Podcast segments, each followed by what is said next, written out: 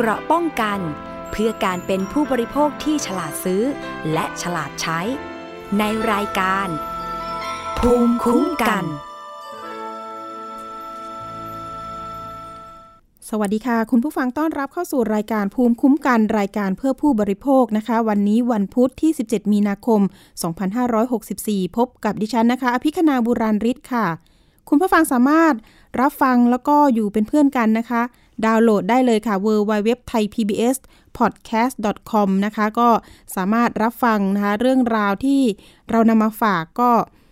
เราย้ำเตือนนะคะส่วนมากในของอภิคณาเนี่ยส่วนใหญ่เลยเนี่ยเราจะดูในเรื่องของการถูกหลอกลวงนะคะไม่ว่าจะเป็นสินค้าบริการนะคะแชร์ออนไลน์การเล่นแชร์การทำงานเสริมนะคะทุกวันนี้นะคะโดยเฉพาะช่วงโควิด -19 เนี่ยตอนนี้มีเรื่องนะคะที่ประชาชนโดนหลอกจำนวนมากเลยค่ะนะคะขนาดเรามีการเตือนนะคะตั้งแต่ต้นปีแล้วเนี่ยว่าเรื่องของออนไลน์เนี่ยเราต้องระมัดระวังในเรื่องของหากใครมาชวนลงทุนนะคะแต่ว่ามันมีอีกคดีหนึ่งที่อาจจะต้องขอย้อนกลับไปนิดนึงนะคะมีผู้เสียหายค่ะมาร้องเรียนกับเราว่าโอ้โหคดีเขาไม่คืบหน้านั่นก็คือการลงทุนเล่นแชร์ทองคำนะคะถ้าเอ่ยชื่อเนี่ยน่าจะคุ้นเคยกันดีอันนี้จะเป็นบริษัท Goldfather 1978นะคะที่ยืดเยื้อมากว่า2ปีคดีนี้ถ้าจำได้นะคะก็จะเจ้าของเนี่ยเขาอ้างว่าจบด็อกเตอร์มาจากอเมริกานะคะด็อกเตอร์ลิเดียนั่นเองนะคะถามว่าทำไมจบด็อกเตอร์ได้เขาบอกเขาเรียนออนไลน์ไปอเมริกานะคะเรียนออนไลน์ยังไงมีด้วยเหรอนะคะก็ไม่มั่นใจทีนี้ตำรวจเขาตรวจสอบว่าเอกสารเนี่ยน่าจะปลอมขึ้นมานะคะแต่ทีนี้มันก็จะมีแรงกว่านั้นเพราะว่าเขารับสมัครสมาชิกที่จะมาเป็นตัวแทนขายทองเนี่ยถ้าใครสมัครเป็นสมาชิกกับเขาเนี่ยก็คือมีค่าสมัคร 5,999 บาทแล้วก็มีผลกำไรให้นะคะไม่ว่าจะเป็นเรื่องของการเก็งกำไรทองคำในตลาดการซื้อทองจากเขาเนี่ยจะได้ถูกกว่าท้องตลาดนะคะสามารถเอาไปขายข้างนอกได้ผลกำไรเนี่ยสูงมากนะคะทีนี้เนี่ยการเล่นครั้งแรกมันก็ได้จริงนะคะคุณผู้ฟังนี่คือการตกเหยื่อนะแชร์ลูกโซ่เนี่ยส่วนมากเนี่ยมันจะได้ก่อนนะคะซึ่งบริษัท Goldfather เนี่ยเขาตั้งมาประมาณปี60นะคะทีนี้ก็มีการระดมทุนให้ไปชักชวนสมาชิกเข้ามามีแม่ทีมนะคะมากมายหลายจังหวัดนะและทีนี้ประมาณปี61นะคะก็ปิดบริษัทหนีไปแล้วนะคะก็ทีนี้ตำรวจกองปราบปรามก็ไปจับกลุ่มตัวได้ทั้งดร.ลิเดียแล้วก็สามีนะคะก็ไปจับได้ที่โคราชนะคะไปกบดานอยู่ที่คฤหาสน์หรูว่าอย่างนั้นเงินความเสียหายตอนนั้นเขาบอกว่ามีเงินหมุนเวียนกว่า 1,500 ล้านบาทโอ้โหเยอะมากแต่คดีเนี่ยทีนี้เนี่ยมันพอจับได้แล้วใช่ไหมคะส่งฟ้องศาลทีนี้เขาประกันตัวไปค่ะตอนนี้ประกันตัวไปสองสามีภรรยารวมไปถึงแม่ทีมบางคนที่จับได้แล้วแต่บางคนที่มีหมายจับอยู่นะคะแม่ทีมเนี่ยที่ผู้เสียหายโอนเงินผ่านบัญชีของแม่ทีมมันมีเหมือนกันทำให้ผู้เสียหายเนี่ยก็แจ้งความจับแม่ทีมของตัวเองด้วยนะคะแม่ทีมก็อ้างว่าส่งเงินไปทางบริษัทแล้วแต่ทีนี้เนี่ยแม่ทีมบางคนเขาหลบหนีนะคะถ้าเกิดว่าไม่มีอยู่ในกระบวนการนะไม่ได้อยู่ในกระบวนการเนี่ยก็น่าจะมานะคะให้ปากคำสู้คดีกันไปนะคะอันนี้เขาก็จะให้ความยุติธรรมอยู่แล้วทีนี้เนี่ยทางผู้เสียหายเข้ารวมตัวกันอีกครั้งหนึ่งค่ะที่จะไปยื่นเรื่องกับกระทรวงยุติธรรมนะคะบอกว่าอยากให้กระบวนการยุติธรรมเนี่ยมันรวดเร็วกว่านี้นะคะเพราะว่าตอนนี้ยังไม่มีการยึดทรัพย์มาคืนแก่ผู้เสียหายเลยนะคะเรื่องนี้นะคะก็ร้อนไปถึงศูนย์ยุติธรรมสร้างสุขกระทรวงยุติธรรมนะคะว่าคดีนี้เนี่ยทำไม DSI ไม่รับเพราะว่าความเสียหายกว่า 1,500 ล้านบาทว่าอย่างนั้นแต่ทีนี้เหตุผลที่ทาง DSI ให้ไว้ณขณะนี้เนี่ยก็บอกว่าในตอนนั้นเนี่ยความเสียหายมันยังไม่เข้าหลักเกณฑ์อย่างเช่นผู้เสียหาย100คนความเสียหาย300ล้านบาทหรือว่าอย่างใดอย่างหนึ่งนะคะก็ณปัจจุบันนี้เนี่ยอย่างดิฉันได้เข้าประชุมร่วมนะคะคณะกรรมการศูนย์ปฏิบัติการป้องกันและปราบปรามการกระทำความผิดอันเกิดจากการฉ้อโกงประชาชนในลักษณะแชร์ลูกโซ่เนี่ยนะคะเมื่อประมาณวันอังคารที่ผ่านมานี้เองนะคะทางผู้ช่วยรัฐมนตรีกระทรวงยุติธรรมนะคะคุณสามารถเจนชัยจิตวณิชก็มีการเชิญหน่วยงานที่เกี่ยวข้องนะคะไม่ว่าจะเป็นอธิบดี กรมสอบสวนคดีพิเศษนะคะตำรวจปอสตำรวจสตงนะคะสตชนะคะขออภัยนะคะสำนักงานตำรวจแห่งชาตินั่นเองเพราะว่าคดีนี้เนี่ยมันกระจายอยู่นะคะตามสพสนต่างๆที่มีการโอนเงินกันนะคะมันไม่ได้รวมเป็นคดีเดียวกันมันก็เลยกระจัดกระจายนะคะไม่เป็นไม่เหมือนกับ Forex 3D ที่แบบอ่ะคดีเดียวนะคะให้ DSI ส่งฟ้องเลยอันนี้ก็คือไม่ได้เป็นอย่างนั้นนะคะณตอนนี้ที่ประชุมกันเมื่อวันอังคารที่ผ่านมาเนี่ยก็ศูนย์ยุติธรรมสร้างสุขนะคะได้รับกล่องเอกสารจากผู้เสียหายเพิ่มเติมนะคะตอนนี้ผู้เสียหายอยู่ที่ประมาณ89คนความเสียหายอยู่ที่116ล้านบาทนะคะก็มองว่าก็เข้าข่ายแล้วนะคะแต่ตอนนี้เนี่ยทาง DSI ก็จะรับไปเพื่อสืบสวนเพื่อให้มันเข้าหลักเกณฑ์นะคะก็ดูแล้วก็มีความหวังอยู่นะว่าน่าจะรับเป็นคดีพิเศษถ้าเกิดว่าผู้เสียหายไม่ลดน้อยกว่านี้หรือมูลค่าเงินไม่น้อยกว่านี้นะคะแล้วก็จะมีการสร้าง QR Code ขึ้นมาเพื่อให้ผู้เสียหายแต่ละจังหวัดนั้นลงทะเบียนนะคะไม่ต้องเดินทางมาที่ส่วนกลางนะคะหรือว่า DSI นะคะเพื่อที่จะง่ายต่อการสืบสวนนะคะแล้วก็รวบรวมพยานหลักฐานอันนี้ก็เดี๋ยวทาง DSI จะมาพิจารณาอีกครั้งหนึ่งว่าอย่างนั้นนะคะก็น่าจะมีความหวังว่าจะเป็นคดีพิเศษนะคะคุณผู้ฟังยังไงก็ตามผู้เสียหายยังคงต้องสู้กันต่อไปนะคะเพราะว่าคดีเนี่ย2 ปีแล้วนะแต่ทีนี้ค่ะยังไม่จบแค่นั้นคดีแชร์ตอนนี้มีเรื่องนี้มาอีกแล้วเล่นแชร์กินดอกแชร์บ้านมิ้นนะคะล่าสุดเลยค่ะร้องเรียนมาที่ไทย PBS ของเรามีผู้เสียหายประมาณกว่า100คนค่ะคุณผู้ฟังสูญเงินไปประมาณนะคะ20ล้านมีคนที่เสียหายมากๆเนี่ยก็คือประมาณ1,500,000 บาทโอ้โหเยอะมากนะคะเล่นกันกี่ปีคะเนี่ยนะคะดิฉันก็ไปสอบถามลงพื้นที่ดูเพราะว่ามีการรวมตัวกันไปแจ้งความที่สน.ดอนเมืองนะคะเมื่อวันอังคารเช่นเดียวกันนะคะที่ผ่านมานี่เองสดๆร้อนๆนะคะทางผู้เสียหายก็บอกว่าเคยไปแจ้งความไว้ที่ตำรวจปราบปรามอาชญากรรมเกี่ยวกับทางเศรษฐกิจนะคะหรือว่าบก.ปอส.นั่นเองทีนี้ทางปอส.เนี่ยค่ะบอกว่าได้รวบรวมนะคะให้เอาเอกสารเนี่ยมาส่งที่สน.ดอนเมืองเพราะว่าผู้ต้องหาเนี่ยแม่หรือว่าเขาเรียกว่าเท้าแชร์เนาะเท้าแชร์เนี่ยมีบ้านนะคะภูมิลำเนาเนี่ยตามบัตรประชาชนเลยอยู่ที่ดอนเมืองว่าอย่างนั้นแล้วคนที่เล่นเนี่ยส่วนมากเนี่ยก็เป็นเพื่อนบ้านเป็นเนี่ยคนละแวกดอนเมืองแต่ทีนี้เนี่ยมันมีการบอกต่อค่ะคุณผู้ฟังเพราะว่าเล่นแชร์วงนี้เนี่ยโอ้โหเขาบอกว่าได้ดีได้ดอกเยอะนะคะอย่างเช่นเล่น 5,000 นะคะจะได้ 8,000 นะภายในกี่วันแล้วแต่เท้าแชร์กำหนดนะคะอย่างเช่นแล้วก็จะมีเล่น 10,000 บาทนะคะจะได้รับ 18,000 บาทรอผลกำไรประมาณเดือนครึ่งอันนี้ก็เป็นผลกำไรที่ผู้เสียหายนะคะลงเล่นกันก็ได้จริงนะคะแต่ทีนี้ล่าสุดเมื่อประมาณช่วง6มีนาคมนี่แหละค่ะสดๆร้อนๆเลยนะคะเท้าแชร์ก็มีการโทรไปหาผู้เสียหายท่านหนึ่งที่เล่นแชร์นะคะว่าเนี่ยเธอมาหาฉันหน่อยที่บ้านนะคะพอลูกแชร์ไปหาปุ๊บปรากฏว่าร้องห่มร้องไห้อ้างว่าโดนโกงนะคะโดนลูกแชร์ในนี้แหละ3คนเนี่ยโกงเธอไปประมาณ2ล้านบาทโอ้โหเท่านั้นแหละทีนี้ก็อ้างว่าเดี๋ยวฉันจะขาย Fortuner นะคะมาใช้หนี้เธอก่อนนะคะแต่ละคนเดี๋ยวฉันทยอยจ่ายคืนนะคะหลังจากนั้นนะคะตอนกลางคืนเธอก็หายไปเลยนะคะทีนี้ผู้เสียหายก็เพิ่งมารู้กันนะคะแล้วก็ตามตัวกันนะคะตามมาที่บ้านก็ไม่เจอนะคะญาติพี่น้องก็อ้างว่าไม่มีใครพบเห็นนะคะติดต่อไม่ได้ด้วยเอาละค่ะเดี๋ยวเรามีตัวแทนผู้เสียหายนะคะมาบอกเล่าแล้วก็เตือนภัยเรื่องนี้กันนะคะเรามีสายของคุณหวานนะคะตัวแทนผู้เสียหายอยู่ในสายกับเราสวัสดีค่ะคุณหวานค่ะสวัสดีค่ะค่ะคุณหวานไปรู้จักวงแชร์มิ้นนี่ได้ยังไงคะรู้จักมาจากเพื่อนนะคะเพื่อนที่ทำงานด้วยกันอะไรเงี้ยเขาเป็นเพื่อนกับเท้าแชร์เนี่ยแหละค่ะเป็นเพื่อนที่อยู่ในละแวกบ้านใกล้เคียงกันอะไรเงี้ยค่ะแล้วก็เขาก็เคยเล่นมาแล้วประมาณปีนึงอะไรเงี้ยค่ะแล้วเราก็เริ่มไปเล่นกับเขาอะค่ะเมื่อประมาณได้ประมาณ2 ปีนะคะคุณหวานเล่นมา2 ปีเนาะ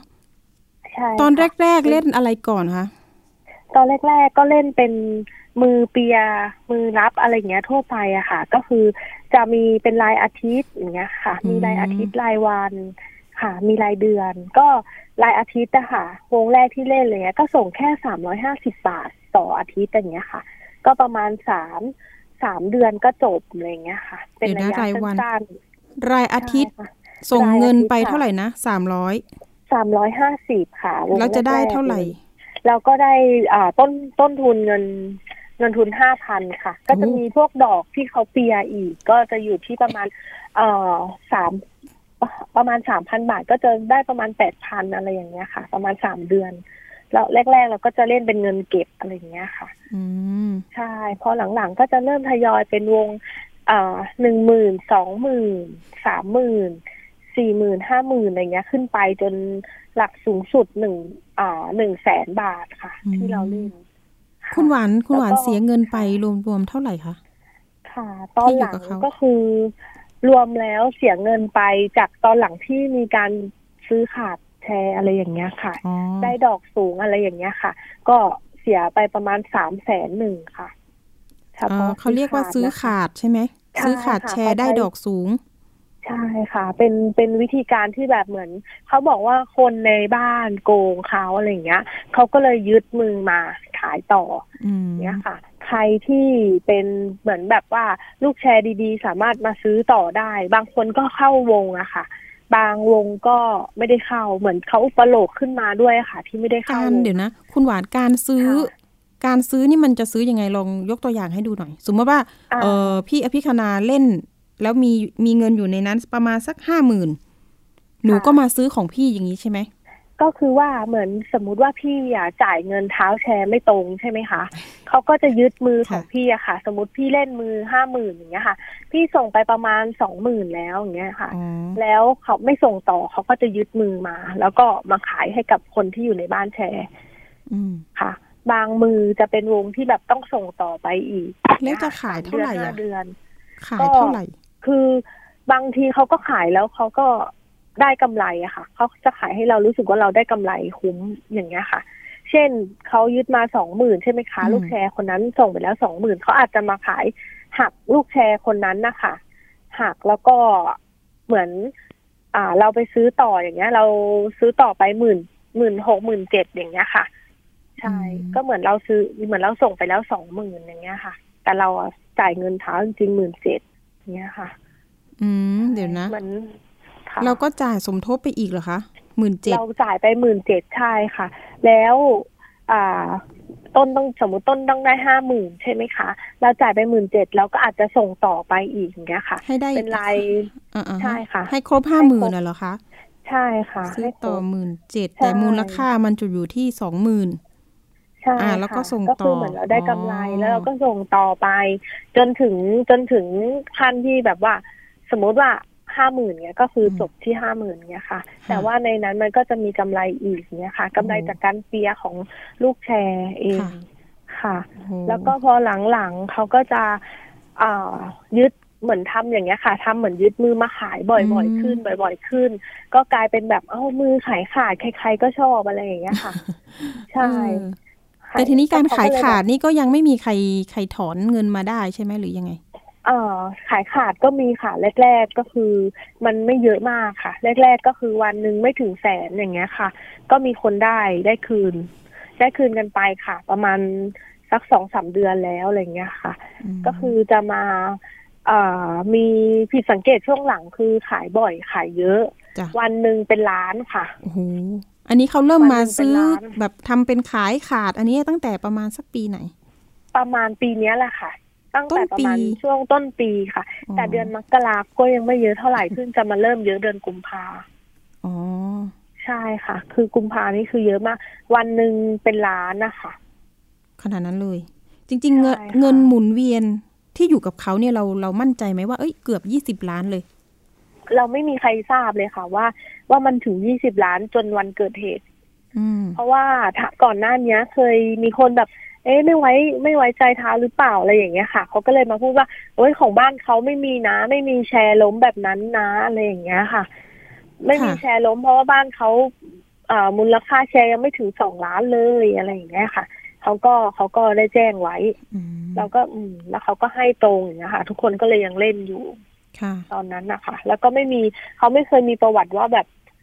ส่งไม่ตรงนะอะไรอย่างเงี้ยค่ะจากที่เราเล่นมา2ปีอะเนาะใช่ค่ะส่งตรงตลอดบางทีส่งให้ก่อน1วันอะไรอย่างเงี้ยค่ะค่ะเคยมีไป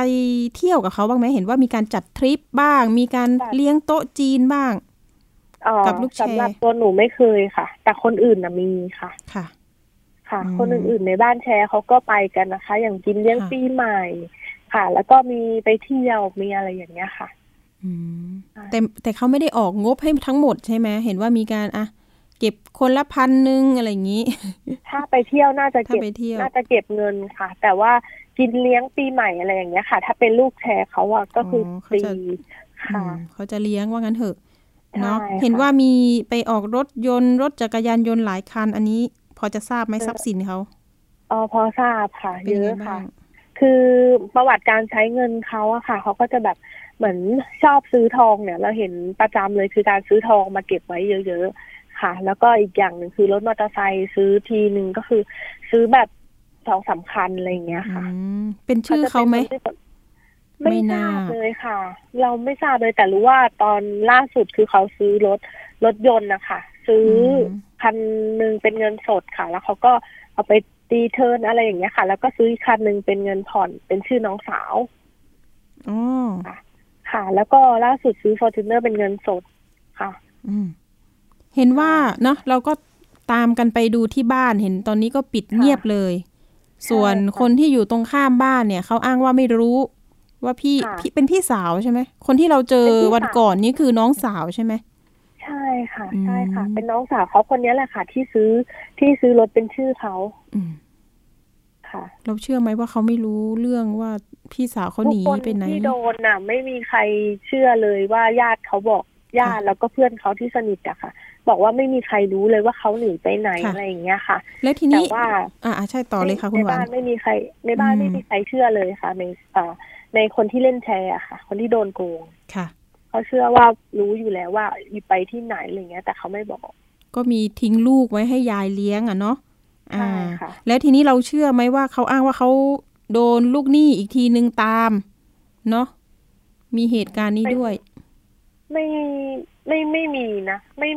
ไม่ทราบเลยค่ะเรื่องนี้ดูประเมินสถานการณ์นี่น่าจะเป็นการสร้างสถานการณ์หรือไม่หนูก็คิดว่าน่าจะใช่อะค่ะเพราะว่าเงินเยอะมากเลยแล้วก่อนวันที่แชร์จะล้มอะเขาก็แบบเหมือนแบบเราก็ไม่ได้เอะใจว่าเหมือนนี่เป็นสัญญาณเตือนหรือเปล่าอะไรอย่างเงี้ยค่ะพี่เขาก็จะแบบก่อนวันที่ล้ม1วันนะคะวันที่5เขาแจ้งเตือนว่าโอ้เนี่ยเดี๋ยวเขาจะปิดบัญชี2บัญชีนะเดี๋ยวได้บัญชีใหม่แล้วเดี๋ยวจะบอกเขากลัวโดนฟอกเงินอะไรอย่างเงี้ยค่ะใช่เราก็ไม่แน่ใจว่าอันนี้เขาเตรียมการมาหรือเปล่าว่าเขาจะล้มวันนี้นะอะไรอย่างเงี้ยค่ะจะปิดบัญชีใช่ไหมคะใช่ค่ะมีการปิดบัญชีค่ะแจ้งว่าจะปิดบัญชี2บัญชีฮะแล้วจะเปิดใหม่ว่างั้นใช่ค่ะแล้วถ้าเปิดใหม่เดี๋ยวจะแจ้งนะอะไรเงี้ยทุกคนก็ใช้บัญชีเดิมไปก่อนอะไรเงี้ยค่ะประมาณนี้ใช่ค่ะก็เลยเราก็เลยแบบไม่แน่ใจเขาเตรียมการมาหรือเปล่าตอนนั้นรู้สึกใจหายละใช่ไหมเลยค่ะมารู้กันทีก็คือช่วง 20:00 น. วันที่6อะค่ะแล้วก็เราก็ไม่รอช้าแล้วก็แบบเหมือนโทรไปคุยนะคะแล้วเขาก็บอกว่าเนี่ยขอโทษจริงๆแต่เขาจะรับใช้ให้อะไรประมาณอย่างเงี้ยค่ะจะให้เงินแน่นอนอะไรอย่างเงี้ยเราก็เลยแบบไม่ไว้ใจแล้วก็เลยขับรถไปดูที่บ้านปรากฏว่าเขาบอกกันว่าเพื่อนเขาแถวนั้นนะคะบอกว่าเขาไปแล้วมีใครเข้าไปกับใครคะไปกับสามีเขาขับรถให้อะค่ะเห็นว่าไปซื้อบ้านหลังใหม่ด้วยใช่ค่ะซื้อบ้านหลังใหม่ก็คือเขาบอกมาว่าเขาบอกกันว่าซื้อผ่อนแบบผ่อนธนาคารนะคะกู้ธนาคารแต่บางคนก็บอกว่าเขาอะไปซื้อเงินสดแล้วเอาเข้าธนาคารอะไรอย่างเงี้ยค่ะเราก็เลยไม่รู้ว่าจริงเท็จแค่ไหนแต่ที่เขาเคยโพสต์ไงว่าเขาแบบกู้ธนาคารจริงอะไรอย่างเงี้ยค่ะคือการกู้อะมันจะต้องมีอะไรนะอยู่ในรูปแบบพนักงานบริษัทหรือว่าทำมาค้าขายอะไรเขาจะต้องขอดูสเตทเมนต์ใช่ค่ะสเตทเมนต์เขาสวยมากแต่ว่าที่เขาติดก็คือว่าเรื่องของเขาเคยติดเครดิตมาอะไรอย่างเงี้ยค่ะแล้วเขาก็มีการปิดไปแล้วมันอาจจะต้องรอแต่ว่าเขา กู้ผ่านได้เพราะว่าเขาแบบก่อนหน้านี้1 ปีอะค่ะเขาไปจดทะเบียนการค้ามาแล้วก็เปิดร้านค้าตรงหน้าบ้านเขาเนี่ยแหละค่ะอ๋อหน้าบ้านมีชื่อร้านอะไรอย่างเงี้ยเหรอใช่ค่ะเอาอันนั้นไปทำเป็นเหมือนในรูปแบบธุรกิจส่วนตัวใช่ค่ะทำเหมือนธุรกิจส่วนตัวอะไรอย่างเงี้ยค่ะแล้วก็ยื่นกู้บ้านอะไรอย่างเงี้ยค่ะแต่บ้านตอนนี้ยังไม่มีใครไปอยู่ใช่ไหมบ้านใหม่ไม่มีค่ะบ้านใหม่คือเขาเพิ่งผ่านบ้านได้ประมาณแค่2 วันแล้วเขาก็ล้มแชร์อ้าวเหรอใช่ค่ะเห็นบอกว่ายังไม่ได้ทำอะไรเลยค่ะเห็นบอกว่าตอนที่เขาไปในคืนวันที่6เนี่ยก็คือไปแต่ตัวแล้วให้คนใครไม่รู้อ้างว่าเป็นเจ้าหนี้มาเก็บของทีหลังใช่ไหมใช่ค่ะใช่ค่ะวันที่6เขาไปแล้วพอวันที่7อะค่ะก็มีคนขับรถมาค่ะแล้วก็เป็นรถตู้ทึบนะคะมาขนพวกตู้แช่ขนทีวีขนแอร์ขนอะไรไปในบ้านเขาอะค่ะแล้วเขาบอกว่าเขาเป็นเจ้าหนี้นะแต่ก็ในบ้านแชร์ก็ไม่มีใครรู้อะค่ะว่าคนนี้คือใครแต่มีคนถ่ายรูปเก็บไว้แล้วทีนี้ก่อนหน้านี้เท้าแชร์ไม่ได้บอกเลยใช่ไหมว่าอ่ะฉันเอาเงินก้อนของเราเนี่ยไปลงเล่นกับอีกที่นึงหรืออะไรยังไงลงทุนกับใครมีไหมไม่มีค่ะเขาไม่ได้บอกเลยแต่เราก็เริ่มเอะใจตรงที่เขาโพสต์ก่อนที่วันจะล้มแชร์ค่ะได้ประมาณ 1-2 วันเขาบอกว่าถ้าเขามีเงินตอนนี้ถ้าเขามีเงิน2 ล้านเขาจะต่อยอดเป็น4 ล้านให้ดูอะไรประมาณเนี้ยเราก็แบบเอะใจแล้วหรือว่าเขาเอาเงินอะไรไปลงเล่นอะไรหรือเปล่าอะไรอย่างเงี้ยค่ะค่ะค่ะตอนนี้ทางกลุ่มผู้เสียหายเห็นว่าไปแจ้งกับปอส.ใช่ค่ะประมาณวันไหนแล้วคะแจ้งตั้งแต่วันที่8ค่ะวันจันทร์ที่8มีนานะแล้วก็เห็นว่ารวบรวมมาที่สน.ดอนเมืองเขาให้เหตุผลยังไงคะก็คือว่าเขาบอกว่าเราไปแจ้งที่ปอส.ใช่ไหมคะแล้วปอส.ก็รวบรวมค่ะแล้วก็เหมือนเรียกผู้เสียหายไปตัวอย่าง1-2 รายค่ะเพื่อออกหมายเรียกอะไรเงี้ยค่ะใช่ค่ะเพื่อที่จะออกหมายจับอะไรเงี้ยค่ะก็คือให้ออกหมายเรียกก่อนแล้วก็จะส่งสำนวนไปที่สน.ดอนเมืองค่ะแล้วก็ให้สน.เป็นผู้รวบรวมสำนวนแล้วก็ตามจับอีกทีนึงนะคะแล้วทีนี้สน.ดอนเมืองเห็นว่ายังไม่ได้รับเอกสารจากปอส.เนาะที่เราไปรอกันตรงนั้นถูกไหมแล้วทีนี้เราอยากให้ตำรวจเร่งรัดยังไงบ้างก็คืออยากให้ช่วยเร่งติดตามค่ะเร่งคดีให้หน่อยว่าอย่างเบื้องต้นเลยก็คืออยากให้เร่งถ้าได้เอกสารแล้วก็ควรจะเร่งสืบสวนนะคะเตรียมขอเอกสารจากผู้เสียหายเนี่ยเพราะว่าทุกคนอ่ะเขาก็เตรียมเอกสารไว้พร้อมแล้วรอแค่ตำรวจเรียกเข้าไปสอบสวนเพิ่มเติมค่ะแล้วก็อยากให้ออกหมายจับไวๆอะค่ะเขาจะได้แบบไม่ไปโกงกับคนอื่นอีกเพราะว่าตอนแรกอะค่ะเขามีการเหมือนปิด Facebook หนีใช่ไหมคะแล้วภายหลังอะผ่านไปแค่1-2 วันเขากลับเปิดขึ้นมาอีกอะไรเงี้ยคือมันต้องอาจจะต้องมีประเด็นว่าหรือเขาจะไปหลอกคนอื่นอีกหรือเปล่าหรือเขาปล่อยให้คดีมันผ่านไปโดยเขาหวังว่ามันเขาจะไม่ติดคุกอะไรอย่างนี้หรือเปล่าอะไรเงี้ยค่ะแต่ตอนนี้ Facebook Facebook กลับมาเปิดแล้วใช่ไหมใช่ค่ะ Facebook กลับมาเปิดใช้งานได้ค่ะของเขาคนเดียวนะคะของสามีเขาปิดไปแล้วเหรอแล้วตอนที่เราโอนเงินกันคือโอนให้กับผู้หญิงคนเดียวชื่อมิ้นใช่ค่ะผู้หญิงคนเดียวชื่อนี้ไม่มีบัญชีของสามีเนาะไม่มีค่ะไม่มีเลยเขาใช้บัญชีเขาคนเดียวแต่ว่าเขาจะโอนไปให้สามีเขาไหมเราก็ไม่ทราบค่ะเราทราบแค่ว่าเขาให้แค่เลขบัญชีเขาแต่ว่ามีหลายธนาคารเท่านั้นเองมีกี่แบงก์อะคะเท่าที่เราเห็นโอนบ่อยๆจะมีกสิกรค่ะแต่มีหลายเล่มแล้วก็มีไทยพาณิชย์ค่ะแล้วก็มีพวกกรุงศรีอะไรอย่างเงี้ยค่ะกรุงไทยบ้างค่ะเรื่องนี้เราอยากจะบอกเตือนภัยผู้บริโภคหรือคุณผู้ชมคุณผู้ฟังยังไงบ้างก็คือว่าให้เตือนไว้เลยว่าไอ้ที่แบบเขาให้เราเยอะๆอ่ะเมื่อก่อนแล้วถ้าสมมติว่าเราเคยเล่นมาเนี่ยเขาอาจจะให้ตรงนะคะแต่ถ้าเกิดเมื่อไหร่ก็ตามที่เขาเริ่มมีข้อเสนอที่แบบเหมือนดอกเบี้ยเยอะๆหรือว่าแบบว่าให้เราได้แบบได้เงินเยอะๆอะไรอย่างเงี้ยให้จำไว้เลยว่าอันเนี้ยเขาเริ่มโกงเราแล้วอะไรอย่างเงี้ยค่ะถ้าเราเล่นอยู่ในวงที่แบบวงเนี้ยค่ะให้เรารีบออกมา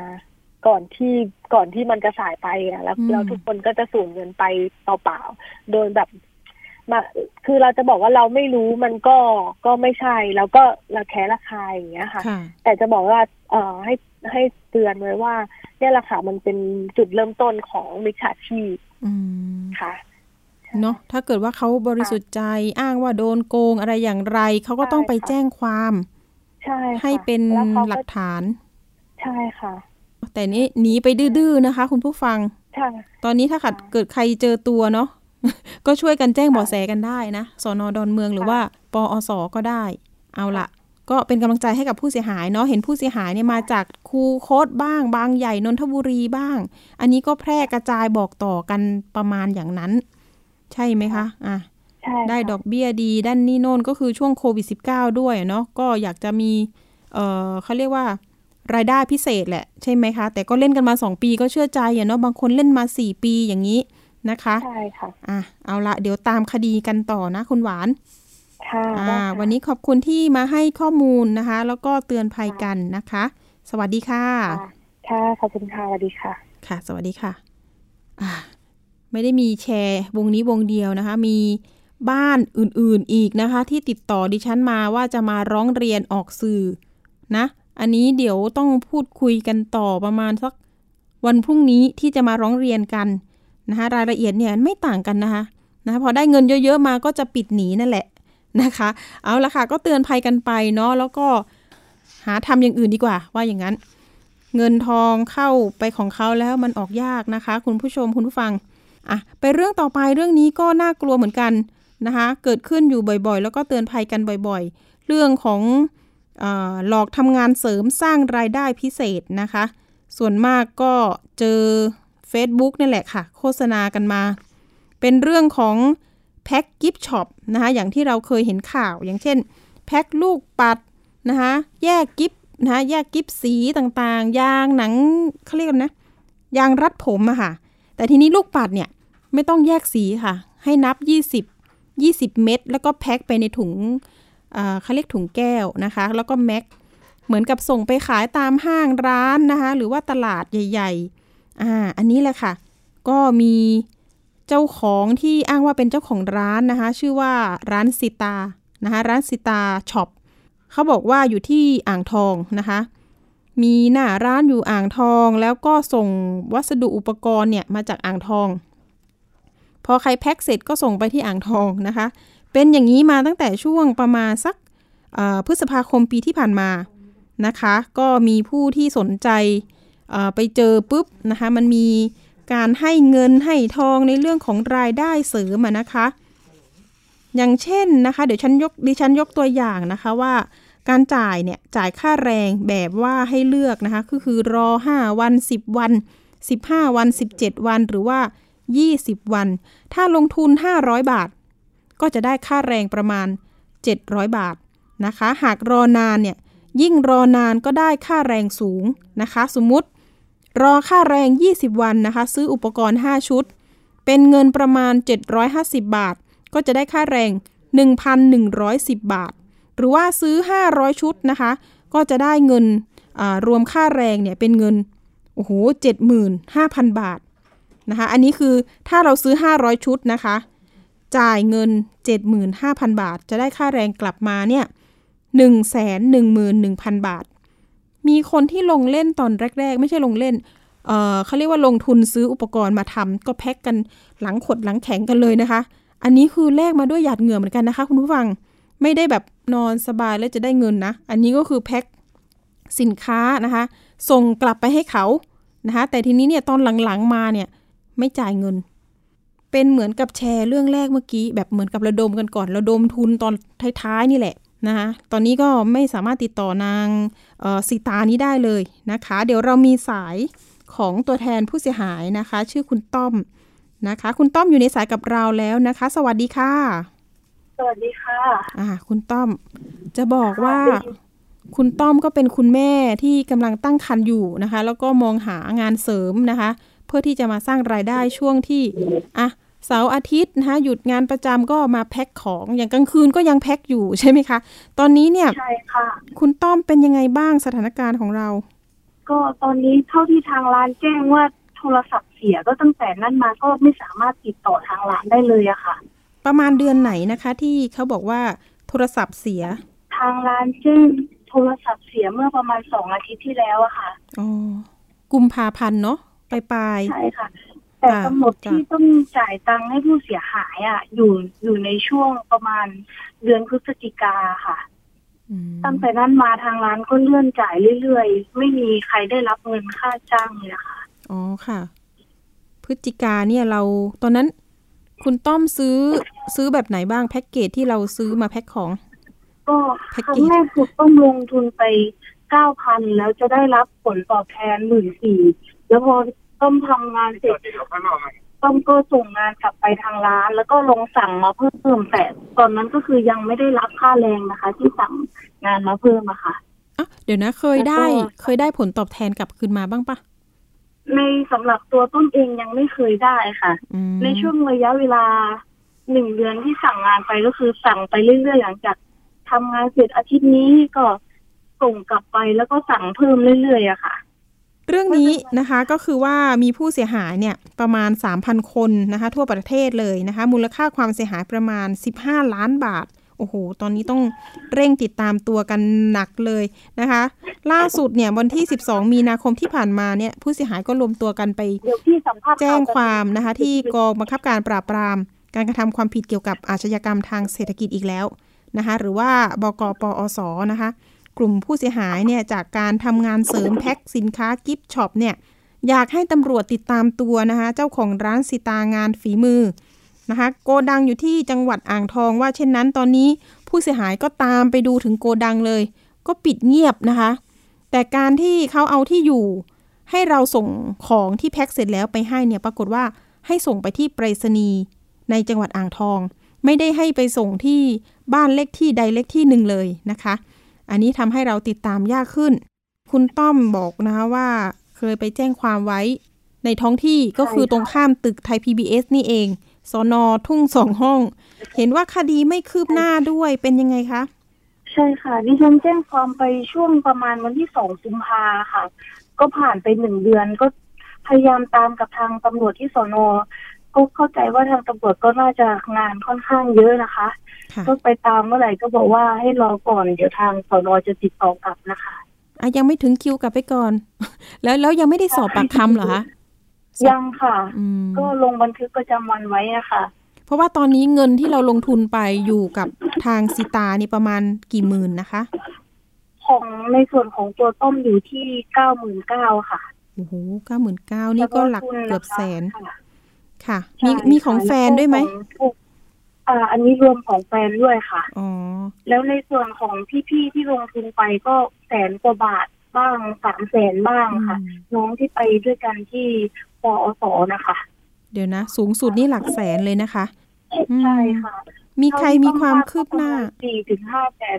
ยังไม่มีใครได้รับความคืบหน้าเลยค่ะแจ้งความตามสน.เหมือนกันนะคะก็ถึงรวบรวมตัวกันไปที่ปอส.เผื่อว่าทางตำรวจจะช่วยดำเนินการจับกลุ่มทางร้านได้เร็วขึ้นนะคะเพราะว่าเราก็อยากให้มันรวมเป็นคดีเดียวกันเพราะว่าผู้ต้องหาคนเดียวกันว่าอย่างนั้นเนาะใช่ค่ะถ้าแจ้งต่างที่ต่างทางเขาบอกว่ามันกระจัดกระจายว่าอย่างนั้นอันนี้ในความคิดของผู้เสียหายแต่ทีนี้พอเราไปหาตำรวจปุ๊บเนี่ยเขาจะชอบถามว่าโอนเงินที่ไหนให้กลับไปแจ้งที่นั่นนะคะอันนี้ก็มอบเหมือนกับแบ่งเขตอำนาจกันก็มองว่าตำรวจตรงนี้หน่วยนี้น้อยนะเดี๋ยวสอบปากคำไม่ทันอย่างนั้นอย่างนี้นะคะอันนี้ก็ในมุมของตำรวจตอนนี้นะคะนางสาวสิตาเนี่ยก็คือเขาจะใช้บัญชีชื่อนี้ตอนนี้หลบหนีอยู่เนาะแล้วทีนี้เนี่ยเรามีข้อมูลนะคะของผู้เสียหายท่านหนึ่งที่เคยบอกกับเราไว้กับทีมข่าวไว้บอกว่าเขาเป็นเพื่อนกับมันมีแม่ทีมด้วยใช่ไหมสามารถสมัครเป็นแม่ทีมได้ด้วยนะคะเรื่องนี้ปรากฏว่าแม่ทีมคนนี้เนี่ยก็คือทำมานานละแล้วก็มีผู้เสียหายท่านเนี้ยก็ไปพักไปอยู่ด้วยก็ไปเจอว่าสินค้าที่เขาแพ็คปุ๊บเนี่ยเขาจะทำเครื่องหมายเขาเรียกอะไรนะเครื่องหมายไว้อย่างเช่นเอาเพชรเอากากเพชรเนี่ยโรยเข้าไปในซองแก้วนะคะปรากฏว่าไอ้ตัวสินค้าตัวนี้เนี่ยมันย้อนกลับมานะคะให้เขาแพ็คใหม่นั่นก็คือว่าสินค้าที่เราส่งไปให้เขาเนี่ยเขาเอาอันนี้แหละแกะถุงนะคะให้มันเป็นเหมือนเดิมเป็นเม็ดเหมือนเดิมส่งมาให้กับ ผู้เสียหายได้แพ็คใหม่อีกอันนี้เหมือนกับหมุนเวียนนะคะหมุนเวียนไปหมุนเวียนมาอย่างนั้นหรือเปล่าเป็นขบวนการหลอกลวงทำงานเสริมหรือไม่นะคะอันนี้เนี่ยตำรวจก็นะคะทางผู้เสียหายอยากให้ตำรวจเร่งรัดคดีเนาะตอนนี้ก็อาจจะมีการโยกย้ายทรัพย์สินนะคะหรือว่ามีผู้ร่วมขบวนการมากน้อยแค่ไหนนะคะคุณต้อมอยากฝากอะไรถึงเจ้าหน้าที่ตำรวจบ้างคะก็อยากฝากให้เจ้าหน้าที่ตำรวจช่วยผู้ที่เสียหายนะคะเพราะว่าเท่าที่ต้อมมองดูแล้วอ่ะน่าจะจำนวนมากค่ะเกือบถึง 2,000 คนเลยค่ะที่เป็นผู้เสียหายในคดีนี้อย่างเช่นคนแบบตกงานบ้างช่วงโควิดไม่มีงานทำเอาเงินทุนก้อนสุดท้ายมาลงทุนเนี่ยค่ะก็อยากให้ทางตำรวจช่วยเร่งคดีให้หน่อยนะคะก่อนที่ทางร้านสีตาจะหายตัวไปจริงๆนะคะค่ะอย่างคุณต้อมก็ท้องใกล้คลอดแล้วโอ้โหตอนนี้เป็นยังไงบ้างก็เดือนหน้าน่าจะครบกำหนดคลอดนะคะสีตาไม่รู้ว่าจะได้เงินค่าทางร้านมาทำคลอดหรือเปล่าคือแบบเงินทุนเราก็ไปอยู่ที่คนนั้นหมดเลยใช่ค่ะเอาละยังไงเป็นกำลังใจให้นะคุณต้อมนะสู้ๆนะอย่าเพิ่งท้อนะแล้วก็ไม่ต้องเครียดนะคะคุณแม่นะคะเดี๋ยวลูกเราเครียดไปด้วยเดี๋ยวยังไงเรื่องนี้เราจะนำมาเตือนภัยกันในรายการสถานีประชาชนด้วยนะคะก็อยากจะให้เป็นอุทาหรณ์ด้วยเนาะแล้วก็เดี๋ยวติดตามคดีกันอีกทีนึงว่าจะสามารถจับกุมตัวนางสาวสีตาได้หรือไม่นะคะหรือว่ามีคนที่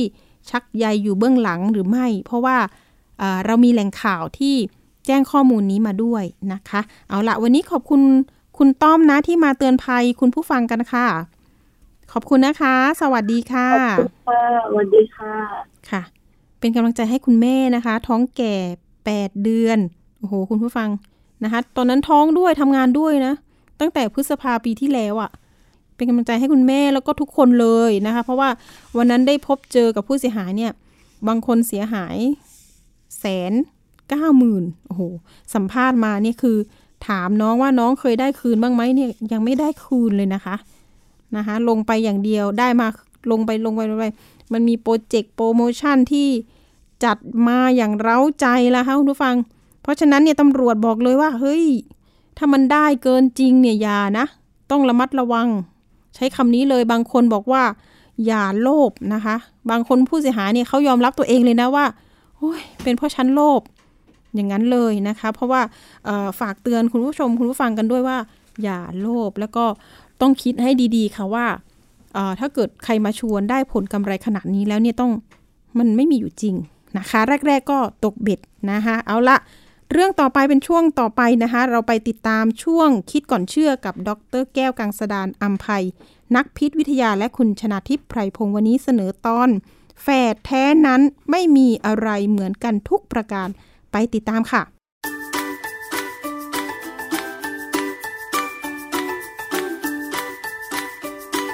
ช่วงคิดก่อนเชื่อ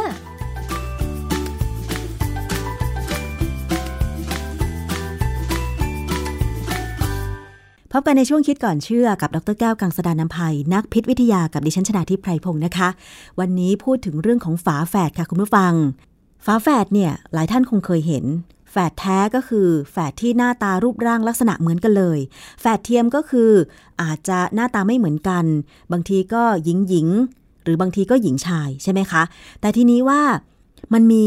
งานวิจัยหรือข้อมูลอะไรไหมที่บอกความเหมือนหรือความต่างของฝาแฝดนะคะเราไปฟังกับอาจารย์แก้วค่ะอาจารย์คะเรื่องของฝาแฝดโดยเฉพาะแฝดแท้ที่คนทั่วไปมองเห็นว่าเนี่ยเหมือนกันทุกประการเลยนะคะและคุณพ่อคุณแม่ก็มักจะแต่งตัวให้ฝาแฝดเหมือนกันหรือคล้ายกันด้วยจริงๆแล้วฝาแฝดมันเหมือนกัน 100% หรือมีความต่างกันเมื่อก่อนเนี่ยนะสมัยโบราณเลยนะเราเข้าใจว่าแฝดแท้เนี่ยมาจากสเปิร์มตัวเดียวกันและไข่ใบเดียวเพราะฉะนั้นพอมันมีอะไรเป็นปัญหานิดนึงอ่ะมันทำให้กลายเป็น2คนไปได้เนี่ยเขาจะเหมือนกัน 100% ทุกอย่างเลยโดยเฉพาะพันธุกรรมนะ DNA เขาเนี่ยควรจะเหมือนกันหมดเลยแต่หลังๆเนี่ยมันก็มีคนสังเกตว่าเอ๊ะทำไมฝาแฝดแท้เนี่ยคนนึงไปอย่างนึงอีกคนนึงไปอย่างนึงก็ได้แล้วพอเวลาผ่านไปนานๆเนี่ยหน้าตาเขาก็จะเจียนออกไปไม่เหมือนกันแท้ๆเราสามารถแยกได้เลยว่าคนนี้เป็นคนไหนเป็นชื่ออะไรเพราะว่า ถ้าเข้าไปใน YouTube นะฮะมันจะมีหัวข้อหนึ่งเราใช้คำว่า epigenetic epigenetic เนี่ยมันหมายถึงว่าปัจจัยที่มีผลต่อพันธุกรรมแต่ไม่ใช่เป็นพันธุกรรมเป็นปัจจัยที่มาจากสิ่งแวดล้อมเช่นอาหารเช่นสารพิษอะไรก็ได้นะฮะถามว่าเรื่องนี้ทำไมน่าสนใจมันน่าสนใจตรงที่ว่าบางคนอาจจะเป็นคนที่เป็นคนร้ายบางคนอาจจะเป็นคนดีทั้งๆที่เป็นแฝดแท้นะฮะเหมือนกับในหนังมันเคยมีละครอยู่เรื่องหนึ่งเรื่องแฝดพี่ฝาดน้องนะฮะแฝดพี่ฝาดน้องเนี่ยจะเป็นละครประมาณปี 2547 แต่ว่าเพิ่งมาขึ้น YouTube ปี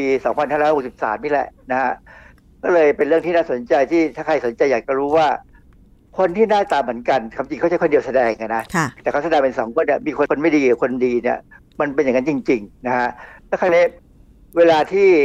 ใน YouTube เนี่ยที่เป็นคลิปเกี่ยวกับ epigenetics เนี่ยคนหนึ่งอาจจะเป็นโรคในขณะอีกคนหนึ่งไม่เป็นโรคอันนี้เลยกลายเป็นคำถามว่าทำไมถึงไม่เป็นโรคที่เหมือนกันทั้งส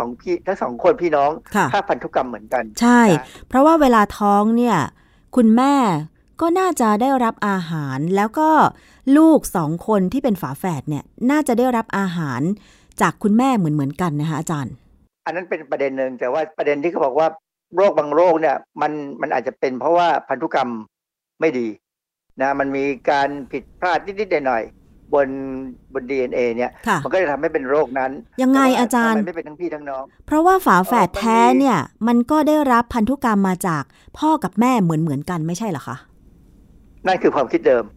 แต่วันนี้ที่เราจะมาเล่าให้ฟังเนี่ยมันเป็นงานวิจัยชิ้นใหม่ที่เขาพบว่าไม่ใช่นะฮะคือก่อนอื่นเนี่ยเราต้องเข้าใจกันว่า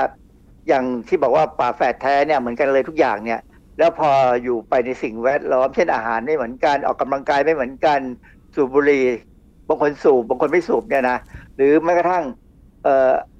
ไปทำอะไรก็ตามเนี่ยมันมีผลทุกอย่างที่เป็นสิ่งแวดล้อมเนี่ยมีผลกับพันธุกรรมและมีผลต่อการแสดงออกในแง่ของอาหารเนี่ยเขาบอกว่าถ้ากินอาหารต่างกันไปเรื่อยๆเนี่ยมันจะเกิดการเมทิเลชันที่ DNA ต่างกันอันนี้คำว่าเมทิเลชันเนี่ยมันอาจจะเป็นคำที่ดูเป็นวิชาการมากเลยนะเพราะว่ามันเป็นเรื่องทางชีวเคมีคือก่อนอื่นเนี่ยเวลาเราพูดถึงยีนหนึ่งเนี่ยบน DNA นะฮะยีนเนี่ยจะเป็นส่วนที่เป็น DNA ที่จะต้องมีระบบควบคุมให้ทำงานหรือไม่ทำงานค่ะทีนี้หน้าระบบควบคุมที่จะให้ทำงานหรือไม่ทำงานเนี่ยมันจะมีส่วนหนึ่งเขาเรียกว่า CPG Island ภาษาไทยแปลง่ายๆก็คือเกาะ CPG ทำไมถึงเรียกว่าเกาะ CPG เกาะนี่ก็คือเหมือนกับหมู่เกาะเนี่ยนะคือ CPG เนี่ยมันเป็นลำดับของเบสเราใช้คำว่าเบสหรือนิวคลีโอไทด์เนี่ย C ก็คือไซโตซีนP คือฟอสเฟต G คือกัวนีนแล้วก็จะเป็น P แล้วก็เป็น C แล้วก็เป็น G อะไรเงี้ยไปเรื่อยๆอันนี้ส่วนนี้มันซ้ำๆกันจนเขาเรียกว่าเป็นเกาะเรียกว่า CPG Island ที่สำคัญคือว่าตัว C หรือไซโตซีนเนี่ยมันสามารถถูกเติมกลุ่มที่เราเรียกว่าเมทิลกรุ๊ปเข้าไปที่โมเลกุลได้การเติมกลุ่มนี้เข้าไปเนี่ยมันทำให้โปรโมเตอร์จีนที่ไอ้เจ้า CPG Island ที่อยู่ข้างหน้าเนี่ยไม่ทำงานแล้วเมื่อไหร่ก็ตามที่ยีนจะต้องทำงานไอ้เจ้าเมทิลกรุ๊ปที่ไซโตซีนเนี่ยจะต้องหลุดออกไปเพราะฉะนั้นการที่เซลล์เนี่ยเติมเมทิลกรุ๊ปเข้าไปที่ไซโตซีนเนี่ยเป็นการเติมแบบไม่ถาวรนะฮะแต่ว่าจะเติมมากหรือเติมน้อยเนี่ยมันขึ้นกับสิ่งแวดล้อมเลยเพราะฉะนั้นเขาถึงบอกว่าสิ่งแวดล้อมเนี่ยมันควบคุมการทำงานของยีนด้วยพอสมควรคำว่าอีพิเจเนติกเนี่ยอีพินี่แปลว่าเหนือขึ้นไปไม่เกี่ยวกับตรงนั้นนะอย่างเวลาฐานรองดอกของดอกไม้นึกออกไหมฮะดอกไม้เนี่ยมันมีดอกใช่ไหมแล้วก็มีฐานรองเขาเรียกว่าอีพิคาบอีพิแปลว่านอกออกไปจากอะไรอย่างเงี้ยนะดังนั้นเนี่ยเรื่องของอีพิเจเนติกเป็นเรื่องที่คนสนใจมากแต่ว่าบ้านเราเนี่ยไม่ค่อยศึกษาหรอกเพราะว่าการศึกษาค่อนข้างจะแพงและยากค่ะอาจารย์กระบวนการที่อาจารย์อธิบายมาเนี่ยนะคะมันเกิดขึ้นในขั้นไหนอย่างเช่นในขั้นของคุณแม่ตั้งครรภ์ไหมหรือว่าเกิดหลังจากที่ฝาแฝดนั้นคลอดออกมาแล้วเดิมเนี่ยเราเข้าใจว่ามันเกิดหลังจากฝาแฝดคลอดออกมาแล้วนะฮะ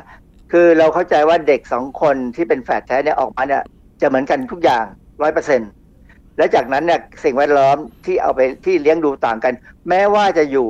กับพ่อแม่เดียวกันนะคือมันมีคลิปอยู่อันหนึ่งใน YouTube มีฝาแฝดชายคู่หนึ่งเรียนหมอด้วยกันทั้งคู่เลยนะฮะเก่งทั้งคู่แล้วพอคนหนึ่งพอจบหมอทั้งคู่แล้วเนี่ยคนหนึ่งเรียนต่อปริญญาโทอีกคนหนึ่งไม่เรียนอ่ะเขาก็แต่งงานแล้วก็ไปทำงานแบบเป็นหมอในสาขาที่เขาเลือกมาแล้วปรากฏว่าสองสามปีแค่นั้นเองแค่สองสามปีเนี่ยที่ผ่านไปเนี่ยสองคนที่เปลี่ยนไปเลยคือคนที่เรียนต่อเนี่ยก็ยังผอมพอสมควรนะหน้าตาก็ไม่เปลี่ยนมากนักแต่คนที่ไปมีครอบครัวแล้วเนี่ยท้วมขึ้นอาจจะเป็นเพราะว่ามีคู่คิดมีอะไรมีความสุขไปท่องไปเที่ยวมันเลยท้วมขึ้นเลยดูต่างกันแค่สองสามปีเองนะอันเนี้ยสิ่งแวดล้อมอันนี้งานวิจัยชิ้นหนึ่งเมื่อปี2018เนี่ยเรื่อง increased DNA methylation variability in rheumatoid arthritis discordant monozygotic twin ตีพิมพ์ในวารสารชื่อ Genome Medicine งานวิจัยเนี่ยเขาศึกษาในแฝดแท้79คู่พบว่าคนหนึ่งใน79คู่เนี่ยนะแต่ละคู่จะมีคนหนึ่งที่เป็นโรคข้ออักเสบรูมาตอยด์ค่ะไอ้ข้ออักเสบรูมาตอยด์เนี่ยมันเป็นภูมิต้านทานต้านตัวเองเป็นออโตอิมมูนดิซีสนะซึ่งอันนี้รักษายากนะฮะคือนิ้วข้อมือเนี่ยจะเจ็บนะมันเจ็บแล้วเป็นลักษณะที่เหมือนกับว่าข้อมือจะหมุนไม่ได้มันแข็งเกร็งนะอะไรเงี้ยนะแล้วมันเริ่มเป็นความพิการในขณะที่อีกคนหนึ่งไม่เป็น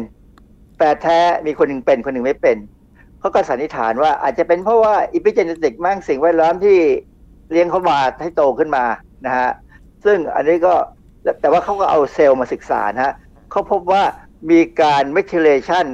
ที่ DNA เนี่ยตำแหน่งที่ต่างกันในแฝดทั้งสองคนคือเข้ามาเทียบนะเราสามารถจะศึกษาลำดับของยีนของเบสของ DNA ได้นะฮะคือ DNA เนี่ยมันเป็นโมเลกุลใหญ่องค์ประกอบเล็กๆก็เรียกว่าเบสเอามาเทียบกันเลยตัวต่อตัวเนี่ยผลการศึกษาเนี่ยเขาศึกษาเขาเอาเซลล์ของแฝดแท้เนี่ยนะมาศึกษาว่า DNA เนี่ยเหมือนกันเลยไหม 100% ปรากฏว่าต่างกันอ้าวเหรอคะมีการเติมเมทิลกรุ๊ปเข้าไปที่ไซโตซีนของ CpG island เนี่ยคนละตำแหน่งกันนะฮะแล้วมองเห็นอย่างชัดเจนว่ามันแตกต่างกันดังนั้นเขาก็บอกว่าไอ้นี่อาจจะน่าจะเป็นสาเหตุที่ทำให้คนหนึ่งเป็นรูมาตอยด์กับอีกคนหนึ่งไม่เป็นรูมาตอยด์ค่ะอาจารย์เขาศึกษาลึกลงไปกว่านั้นไหมว่ามันเกิดในตอนไหนของการตั้งครรภ์หรือตอนแบ่งเซลล์ตอนอยู่ในท้องอะค่ะสมัยนั้นคงยังคิดไม่ถึงแต่ว่าต่อมาปี2021เนี่ยนะก็ในวารสาร Nature Genetics เนี่ยก็มีบทความเรื่อง differences between germline genome of monozygotic twins ก็คือความแตกต่างระหว่างเซลล์จีโนมของเซลล์ที่จะมาเป็นแฝดเนี่ยมีการเห็นชัดเจนเลยว่ามันไม่ได้เหมือนกัน 100% แล้วนะฮะเขาก็เข้าไปศึกษาเขาดูแฝดแท้387คู่นะฮะแล้วไม่ได้ดูแค่ตัวแฝดแท้เขาดูพ่อแม่ของแฝดด้วยและดูลูกของแฝดนะดูคู่สมรสของแฝดแต่ละคนเลยเอามาทำเขาเรียกว่า family tree นึกออกไหมฮะ family tree นี่หรือว่าต้นไม้ของที่เป็นแสดงให้เห็นการอะไรบรรพบุรุษที่มาเป็นเราแล้วจากเราไปเป็นใครอะไรเงี้ยคือของคนไทยเนี่ยเราไม่ค่อยได้สนใจเท่าไหร่นะฮะว่ายกเว้นบางตระกูลนะบางตระกูลเขาจะรู้เลยว่าพ่อแม่ปู่ย่าทวดลื่อขึ้นไปเลยไปเรื่อยๆเนี่ยเป็นใครนะของคนจีนบางตระกูลเขาก็ศึกษานะว่าของเขาเนี่ยย้อนกลับไปถึงในเมืองจีนเนี่ยสมัยที่ก่อนบรรพบุรุษเมืองจีนเนี่ยเป็นใครศึกษากลับไปได้นะฮะทีนี้พอเขาทำอย่างนี้แล้วเนี่ยเขาก็เริ่มเท่าที่ทำได้เนี่ยก็เอาโครโมโซมมาวิเคราะห์กันว่าองค์ประกอบของ DNA เนี่ยมันเรียงกันเหมือนกันไหมปรากฏว่าเขาบอกว่าแฝดแท้เนี่ยมีความแตกต่างบนหน่วยพันธุกรรมตั้งแต่เริ่มต้นเป็นแฝดแท้เนี่ยนักศึกษาเริ่มต้นเนี่ยเฉลี่ยแล้ว 5.2 ตำแหน่งค่ะในแฝดแท้ที่เขาศึกษาเนี่ยโดยศึกษาแล้วพบว่ามี 15% ของคู่แฝดเนี่ยมีความแตกต่างมากกว่านั้นอีกมากกว่า 5.2 บางคนแตกต่างบางคู่เนี่ยแตกต่างถึง100ตำแหน่งตั้งแต่เกิดตั้งแต่ในตัวเขาแล้วบอกว่าไอ้การแตกต่างเนี่ยนะสมมติคนพี่ต่างจากคนน้องเนี่ยไอ้ความแตกต่างที่ไม่เหมือนกันเนี่ยมันถ่ายทอดให้ลูกหลานของแต่ละสายไปเรื่อยๆจนต่อให้เป็นแฝดแท้ออกมาเป็นแฝดแท้คือมีข้อสังเกตอยู่อันหนึ่งคนที่เป็นแฝดแท้เนี่ยลูกมักจะมีแฝดแท้ออกมาด้วยนะบ้านเราก็มี เมืองไทยเนี่ยจะมีอยู่วันหนึ่งที่เขาบอกวันแฝดแท้ที่เขาจะตามบางโรงเรียนจะมีแฝดหลายคู่เดี๋ยวเขาจะมาเทียบกันซึ่งจะเป็นเด็กคู่ที่หน้าเหมือนกันเลยนะฮะแต่จริงๆแล้วเนี่ยตอนนี้เรารู้แล้วว่าต่อให้เหมือนกันอย่างนั้นก็จะไม่เหมือนกันเขาบอกว่าสิ่งที่เกิดขึ้นก็คือว่าเวลาสเปิร์มหรือว่าอสุจิเนี่ยกับไข่หรือเอกเนี่ยมาผสมกันเนี่ยมันจาก2เซลล์มาผสมกันได้1เซลล์นะเพราะว่าอะไรเพราะว่าสเปิร์มมีโครโมโซม1ชุดและไข่หรือเอกก็มีโครโมโซม1ชุดเพราะนั้นเซลล์ที่จะมีชีวิตได้ต้องมีโครโมโซม2ชุดดังนั้นไข่กับสเปิร์มผสมกันก็ได้เซลล์1เซลล์เพราะมีโครโมโซม2ชุดนะฮะทางพันธุกรรมเนี่ยเขาจะเรียกว่ามีโครโมโซม2ชุดเพราะว่าเซลล์ที่จะมีชีวิตได้เนี่ยต้องมี2ชุดหรือ2 N อะไรกันเนี่ยนะเป็นคำที่เขาใช้กันอันนี้ที่น่าสนใจคือจากเซลล์1เซลล์เนี่ยมันจะต้องแบ่งไปเป็น2เซลล์และบังเอิญเนี่ยกรณีของแฝดแท้เนี่ยเซลล์นั้นไม่ได้แบ่งตัวไปเป็นตัวอ่อนเลยมันกลับกลายเป็นแบ่งเป็น2เซลล์ซึ่งเหมือนกันอันนี้ทำให้เกิดแฝดแท้นะฮะแต่บังเอิญพอแบ่งมาแล้วเป็น2เซลล์เนี่ยเซลล์เนี่ยมีการกลายพันธุ์ได้นะมีการกลายพันธุ์เนี่ยบางครั้งอาจจะเป็นลักษณะของธรรมชาติง่ายๆซึ่งมันเป็นปกตินะแต่กลายแล้วทำให้2เซลล์ไม่เหมือนกันดังนั้นพอแต่ละเซลล์เปลี่ยนไปเป็นตัวอ่อนที่เราเรียกว่าเอมบริโอเนี่ยจึงไม่เหมือนกันเลยตั้งแต่อยู่ในท้องแม่ดังนั้นเนี่ยจึงเป็นข้อที่จะเริ่มให้เห็นความจริงว่าเรามีแฝดแท้ในบ้านเราก็เยอะแต่อย่าไปหวังว่าเขาจะเหมือนกัน 100% แม้ว่าเราจะทำสิ่งแวดล้อมให้เหมือนกันพยายามบีบให้เขาเหมือนกันเนี่ยทำไม่ได้ต้องปล่อยให้เขาเป็นไปตามที่พันธุกรรมเขากำหนดมาค่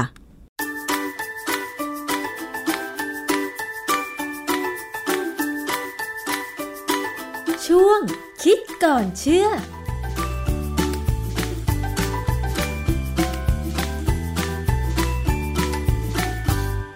ค่ะนี่ก็เป็นเรื่องราวที่นำมาฝากในสัปดาห์นี้นะคะก็ฝากคุณผู้ชมคุณผู้ฟังกันด้วยค่ะเรื่องของ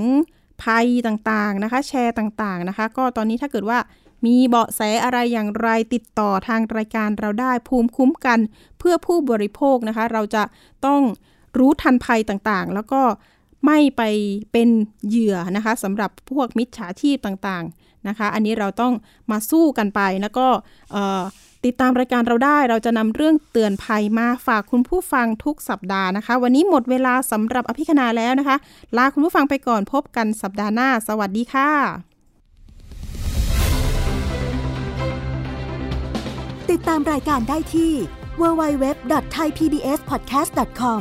แอปพลิเคชัน Thai PBS Podcast หรือฟังผ่านแอปพลิเคชัน Podcast ของ iOS Google Podcast Android Podbean SoundCloud และ Spotify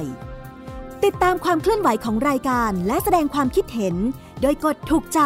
ที่ facebook.com/thaipbspodcast